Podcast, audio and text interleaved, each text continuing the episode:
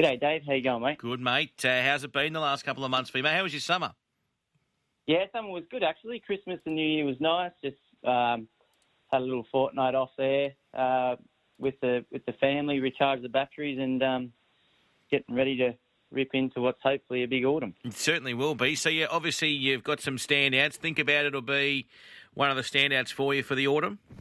Yeah, most definitely. He's he's sort of my headline horse. Um, you know, very lucky to to be riding a horse of his calibre. Obviously, um, winning a Stradbroke and then um, into the Everest, which was uh, just um, you know just what what dreams are made of, really. And uh, he's had a really nice spell. I think he had seven weeks off, and uh, he's down to tr- have his first trial on Monday, uh, which will be great to be back aboard him and have a couple of trials into uh, the Canterbury Stakes, I believe. So that'll be his first up assignment, and um, obviously heading deeper into the autumn, perhaps a, a Doncaster.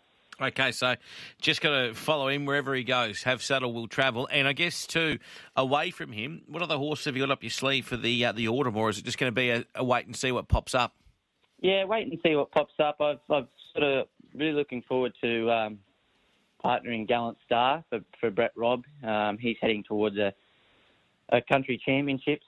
Um, he's had a couple of runs over the summer. He won at Randwick and then um, and run second at Rose Hill. Was a little bit unlucky there, and uh, so that those two runs sort of showed us that he's well and truly heading in the in the direction that we, we think he'll you know end up in terms of a country championships final. Um, he's yet to qualify naturally, as all the horses are, but uh, I'm pretty sure his qualifying run will be out at Coonamble. So um, you'll go to Coonamble. Might having, I might be having a roadie at Coonamble there with you, Dave, which will be good. Perfect. And uh, and hopefully you can run top two there and. Uh, I'm sure if he gets into the final, he'll be a, a, force to be reckoned with. Well, mate, it's a lovely track out of Coonamble, and uh, they always have it well presented. And I'm going to be out there, as I said, doing a bit of a tour. So, mate, good to see you, you get out there and support. And I guess that's that shows, I guess, the belief you've got in the horse. Yeah, well, um, naturally, Brett and I won the final last year with, with Sizzle Manizzle, and um, he's probably a horse that Brett's going to aim up at the race again. Um, but uh, Brett's been a great supporter of mine, and uh, yeah, I've ridden Gallant Star a little bit now, and I actually rode the horse.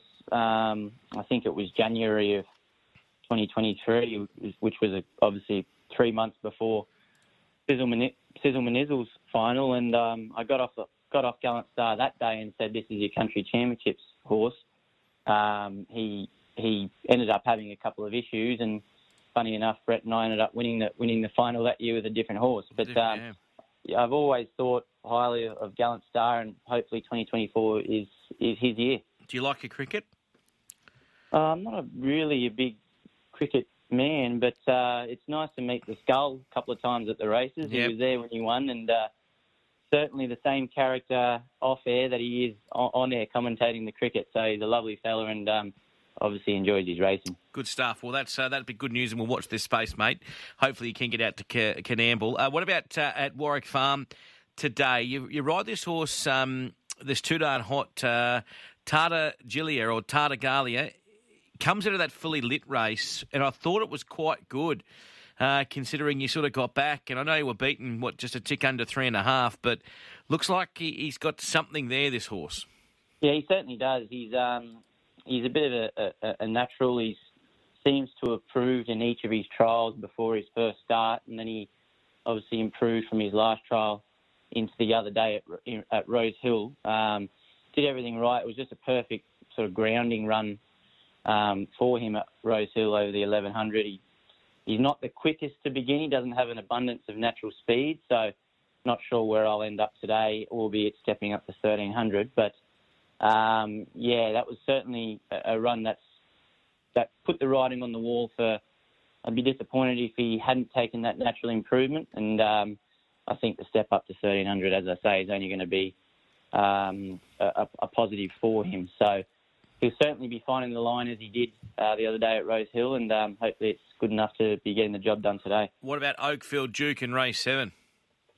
Seems to be building to something. Um, he's a horse that initially, sort of got out over 1400, but I think since Chris and the team has sort of shortened his trips up where there's a bit more pace in the race for him. He he's not no longer racing on pace. He seems to um, be effective being ridden quiet and or letting him drift back and uh, and finding the line. So he is up to six furlongs today after a couple of short course races, thousand and eleven hundred, where um, he did find the line really well. And um, twelve hundred today, deep into a prep. Um, he should be uh, running on really strong again. Um, not sure about his form on a, on a, on a soft track, but uh, well, they say you always follow a grey, grey on a wet track. So hopefully that rule comes, in, comes into play today. But um, yeah, he's, he's deep into a prep now, and his last couple of runs suggest that he's got his hoof on the till. And we're chatting with Sam Clipperton. Sam, just uh, tomorrow as well, I see you're riding Hartman off an inside draw for Chris Waller at uh, Wyong. So I know you haven't been on this bloke in the last couple of starts, but that's a nice little ride you got there. Yeah, he's drawn well. He should take his place there. He's uh, seems to be trialling well and then just struggling to execute race day. So um, hopefully a bit of a, a, drop in grade back to the provincials for the horse. Soft draw. Um, you know, hopefully he can he can execute and just give him a bit of a confidence boosting um, run or hopefully kill.